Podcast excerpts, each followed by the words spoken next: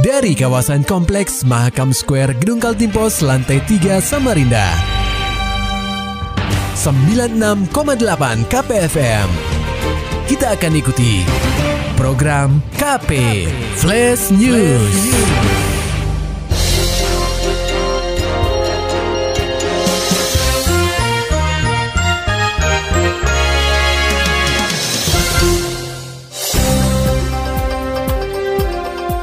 Anda sedang menyimak program KP Flash News bersama saya Agung Pratama.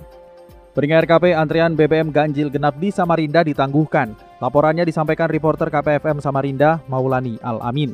Aturan antrian ganjil genap di SPBU yang direncanakan pada 2 Januari 2024 ditangguhkan Dinas Perhubungan Kota Samarinda.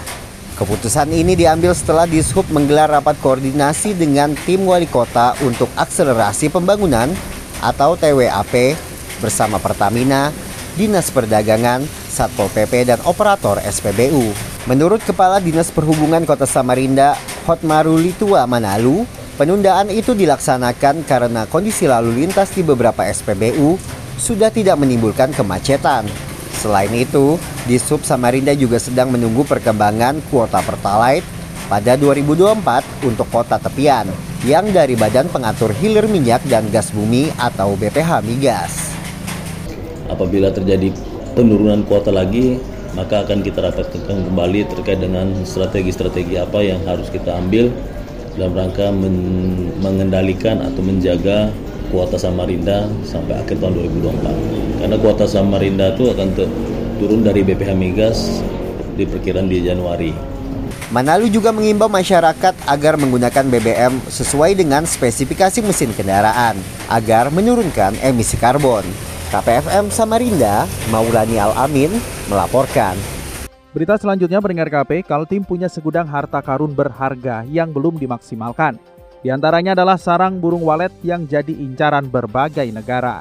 Menurut Kepala Dinas Perindustrian, Perdagangan dan Koperasi Usaha Kecil Menengah atau Disperindakop UKM Kaltim, Heni Purwaningsi, nilai jual sarang burung walet sangat tinggi. Setiap tahun Kaltim mampu menjual 200 hingga 300 ton sarang burung walet. Harganya mencapai 10 juta rupiah per kilogram.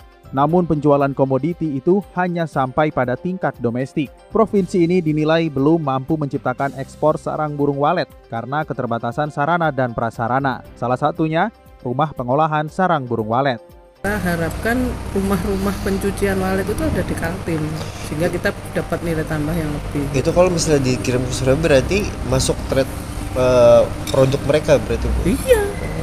Jadi kita nggak nggak tercatat sebagai pengekspor Berarti kita walet. punya raw materialnya Iya. dikirim ke Surabaya baru Iya. dia yang ekspor. Jadi setahun itu kurang lebih 300 ton keluar dari Kaltim. Hal senada disampaikan Ketua DPD Gabungan Perusahaan Ekspor Indonesia atau GPEI Kaltim Muhammad Hamzah. Ia menilai rumah pengolahan sarang burung walet adalah kunci membangun industri tersebut.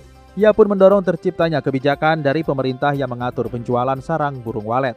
Aturan itu tidak boleh dibuat seketika, tapi dia berjenjang eh, pada kondisi mengacu pada kondisi tertentu. Misalnya, sudah tersedianya industri yang bagian pencucian sarang burung walet penelusuran teknis dan sebagainya. Jadi dia secara bertahap, tapi pasti menuju kepada uh, uh, sehingga standarnya itu standar ekspor.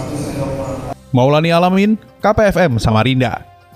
Serta dapatkan berita-berita selengkapnya di www.968kpfm.co.id. Demikian tadi telah kita simak rangkaian berita-berita yang terangkum dalam program KP Flash News. Persembahan dari 96,8 KPFM. Terima kasih dan sampai jumpa.